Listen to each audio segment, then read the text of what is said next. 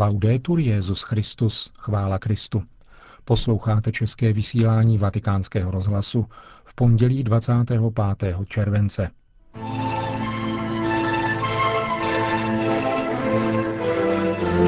O motivech a osobnosti atentátníka v Norsku, aktuální situaci v Somálsku a vývoj diplomatických vztahů mezi Svatým stolcem a Irskem se, kromě dalšího, dozvíte v dnešním pořadu. Příjemný poslech přeje Milan Glázer.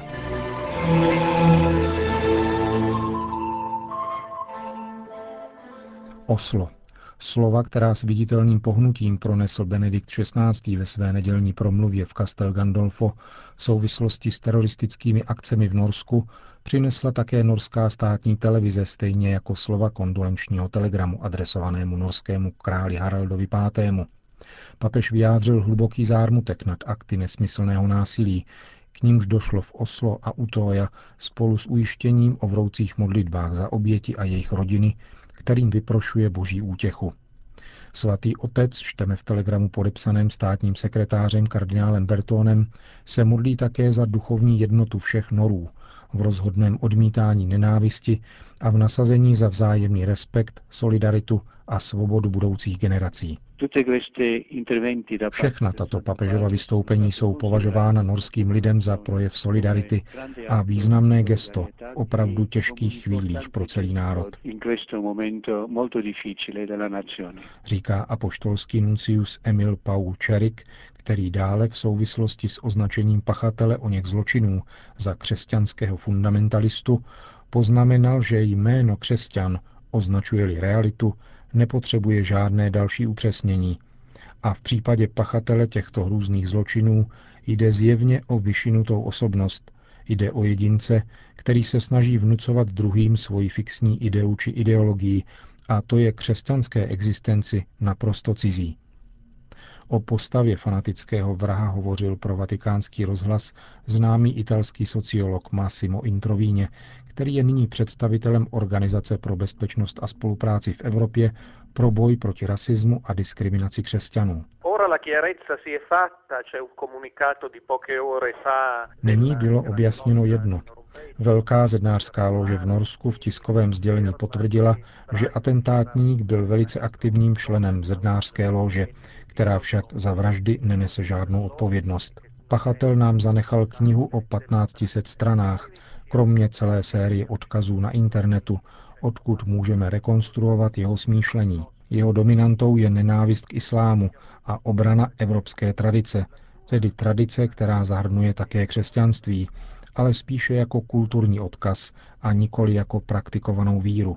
Pachatel sice jako dospělý přijal křest v luteránské církvi, ale jejího života se neúčastnil. Obracel se na všechny, kteří jsou negativně naladěni proti islámu.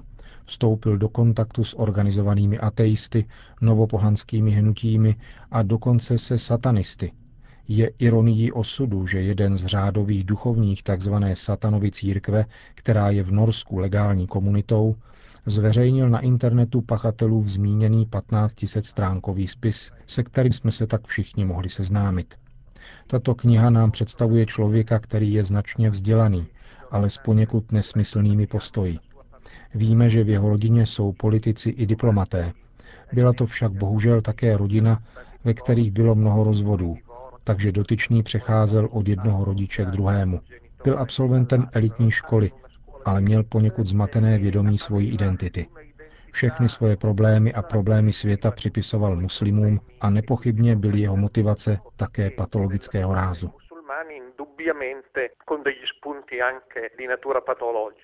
Říká Massimo Introvigne o pachateli atentátů v Norsku. Somálsko. Ve východní Africe již zemřeli hladem desítky tisíc lidí. Katastrofální sucho v regionu Afrického rohu způsobilo potřebu okamžité pomoci pro dvanáct milionů lidí, z nich v Somálsku je jich tři a půl milionu.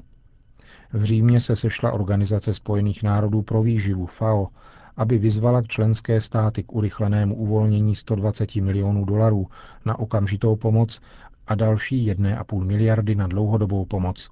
Účastníci zasedání F A O konstatovali, že každý den prodlení přináší další oběti. Členové nevládních organizací, činných v Africe dlouhodobě, však při této příležitosti upozornili, že mezinárodní společenství a F A O nereagovalo na výzvy o pomoc, které přicházejí s velkou naléhavostí z Afriky již několik měsíců. Mluvčí vysokého komisaře O S N pro uprchlíky Laura Boldrini Vatikánskému rozhlasu řekla: Je to jedna z nejdramatičtějších humanitárních krizí, kterými byla planeta postižena. Je zapotřebí více odpovědnosti. Lidé již několik týdnů opouštějí Somálsko, aby nalezli útočiště v Keni a Etiopii. Vypráví o útocích, které na ně podnikají různé ozbrojené skupiny, a o dětech, jejich těla rozsápaná hyenami leží podél cest. Situace je opravdu dramatická. I ty děti a dospělí, kteří jsou již v táborech a trpí hladem již dlouhou dobu, už totiž nejsou schopni reagovat na vyživovací terapii a umírají. Situace je opravdu úděsná a je zapotřebí celosvětové mobilizace, protože celá pokolení Somálců umírají, říká mluvčí vysokého komisaře Organizace spojených národů pro uprchlíky Laura Boldrini. Na římské zasedání F A O přijel místopředseda somálské vlády Mohamed Ibrahim, který pronesl dramatickou výzvu k otevření humanitárních koridorů pro dopravu potravinové pomoci. To je však velmi obtížné, protože celá území Somálska jsou kontrolována islámskými vzbouřenci, kteří odmítají pomoc ze západu. Rostoucí hlad může změnit i jejich stanovisko. Včera se podařilo do jedné ze somálských provincií Červenému kříži doručit poprvé po dvou letech čtyři sta tun potravin, které byly spravedlivě rozděleny místnímu hladovějícímu obyvatelstvu. Vatikán. V Římě zemřel kardinál Virgilio Noé. osmdesátidevítiletý kardinál byl emeritním arciknězem Vatikánské baziliky. V minulosti plnil také funkci předsedy svatopetrské huti, tedy konzervátorských dílen baziliky svatého Petra, a dále generálního vikáře městského státu Vatikán. Kardinál Noé pocházel z okolí Pavie na severu Itálie. Kněžské svěcení přijal po studiích v Pavii roku devatenáct set čtyřicet čtyři a poté pracoval čtyři roky v pastoraci s mládeží. Potom byl určen pro akademickou dráhu a odešel do Říma, aby zde studoval dějiny církve, které pak po návratu přednášel v pavijském semináři až do roku devatenáct set šedesát čtyři, kdy odešel zpět do Říma, aby pracoval ve stále radě italské biskupské konference. Vyučoval zde rovněž liturgiku na papežském institutu Anselmianum. Roku devatenáct set sedmdesát byl jmenován papežským ceremonářem. Roku devatenáct set osmdesát dva se stal sekretářem Kongregace pro bohoslužbu a svátosti a současně byl jmenován arcibiskupem. Roku devatenáct set osmdesát devět pak přešel do administrativy městského státu Vatikán a roku devatenáct set devadesát jedna jej Jan Pavel druhý. jmenoval kardinálem. Do důchodu odešel v roce dva tisíce dva. Papež Benedikt šestnáctý. v kondolenčním telegramu adresovanému příbuzným zesnulého ocenil horlivé svědectví kněžského nasazení a věrnosti evangeliu kardinála Noého, jenž byl dlouhá léta pilným spolupracovníkem svatého stolce. Pohřeb zesnulého se bude konat v bazilice svatého Petra v úterý dvacátého šestého července v deset hodin dopoledne. Zádušní mši svatou bude sloužit děkan kardinálského sboru kardinál Angelo Sodano. Kardinálské kolegium má nyní sto devadesát pět členů, z nich sto čtrnáct jsou volitelé. Vatikán. Svatý stolec vydal tiskové sdělení, ve kterém oznamuje, že státní sekretariát povolal ke konzultacím apoštolského nuncia Irska, monsignora Giuseppe Leanza. Stalo se tak v důsledku zprávy irské vládní komise, zveřejněné třináctého července, která se týká případů zneužívání mladistvých některými kněžími v diecézi Cloyne. Za stručným sdělením státního sekretariátu svatého stolce patrně stojí snaha formulovat odpověď na obvinění vznesené irským premiérem a parlamentem na adresu svatého stolce, který měl prý bránit vyšetřování případů zneužití státními institucemi. Vyplývá to ze slov zástupce ředitele tiskového střediska otce Číra Benedettiniho, který v odpovědi na otázky novinářů poznamenal, že odvolání nuncia na konzultace do Říma je opatření, které svatý stolec používá velmi zřídka, ale které je v tomto případě výrazem seriózního přístupu k celé záležitosti a také ochoty podat objektivní a náležitou odpověď na postoj irské vlády, který byl Svatým stolcem přijat s údivem a s určitým politováním.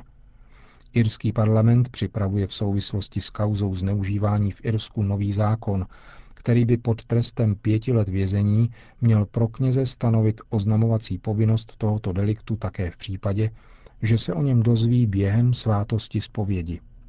Připomeňme, že zmíněná zpráva zvaná Cloyne má necelých tři sta padesát stran a dokumentuje případ čtyřiceti obětí pohlavního zneužívání, kterého se dopustilo devatenáct kněží v diecézi Cloyne, v jejímž čele stál od roku devatenáct set devadesát šest do roku dva tisíce osm biskup John Magee, mimochodem bývalý osobní sekretář tří papežů, Pavla šestého, Jana Pavla prvního a Jana Pavla druhého. Moskva. Katolická katedrála v hlavním městě Ruska oslaví sté výročí posvěcení. Svatý otec jmenoval svým legátem na tamních oslavách slovenského kardinála Josefa Tomka, který bude předsedat slavnostní bohoslužbě v Moskvě dvacátého pátého září. Katedrála Neposkvrněného početí Panny Marie je známa v ruské metropoli jako polský kostel při Gruzínské uličce. Byl postaven před sto lety ze sbírek tamnějších Poláků, kterých tehdy v Moskvě žilo asi třicet tisíc. Tuto největší katolickou svatyni ve městě projektoval roku devatenáct set jedenáct polský architekt Tomáš Bohdanovič Dvořecký pod vedením otce Antoni Vašilevského, faráře farnosti svatých Petra a Pavla, která byla po bolševické revoluci zrušena. Konsekrace kostela Neposkvrněného početí Panny Marie se konala v prosinci roku devatenáct set jedenáct a byly zde slouženy bohoslužby do roku devatenáct set třicet sedm, kdy komunisté katolíkům kostel odebrali, částečně přebudovali a používali k jiným účelům. O roku devatenáct set osmdesát devět začali moskevští katolíci usilovat o navrácení svatyně, čehož bylo dosaženo po sedmi letech. Kostelu byla vrácena původní podoba a v prosinci roku devatenáct set devadesát devět jej tehdejší státní sekretář kardinál Angelo Sodano znovu vysvětil, tentokrát jako katedrálu diecéze Matky Boží v Moskvě. Bělorusko. Dnes dopoledne se konal pohřeb kardinála Kazimíra Świątka, zesnulého v devadesáti šesti letech dvacátého prvního července. Zádušní mši svatou sloužil v Minsko-Mohilevské katedrále kardinál Audrys Juozas Bačkis, arcibiskup Vilniusu, a pohřebním obřadům předsedal krakovský arcibiskup kardinál Stanislav Dživiš v městě Pinsk, kde byl zesnulý apoštolským administrátorem a kde prakticky až do smrti sloužil v pastoraci. Arcibiskup Minsku Tadeusz Kondruševič označil zesnulého kardinála za božího atleta, kterého prozřetelnost seslala církvi do těžkých časů. Indie. Sestra Jacqueline John Even, lidově označovaná za matku Terezu z Bangalore, musí opustit Indii a malomocné, kterým bezmála třicet let přinášela pomoc. Centrální vláda bez jakéhokoliv důvodu odmítla povolení k pobytu. Musí tedy opustit Indii do jednoho měsíce. Budu odjíždět s těžkým srdcem, řekla britská řádová sestra. Ne však proto, že něco ztrácím sama, ale proto, že mnoho lidí tak bude zbaveno možnosti obdržet pomoc. Malomocní ve státě Karnataka, kde tolik let pracovala, dosvědčují její obětavost a profesionalitu. Věnovala se nejenom léčení, ale vedla také vzdělávací programy, zejména pro malomocné děti.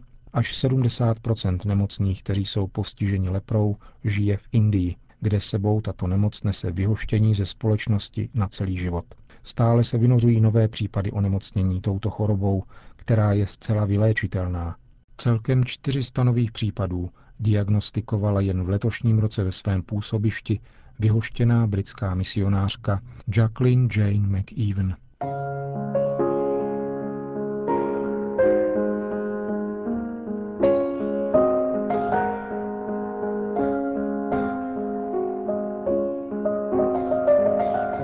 Končíme české vysílání Vatikánského rozhlasu. Chvála Kristu.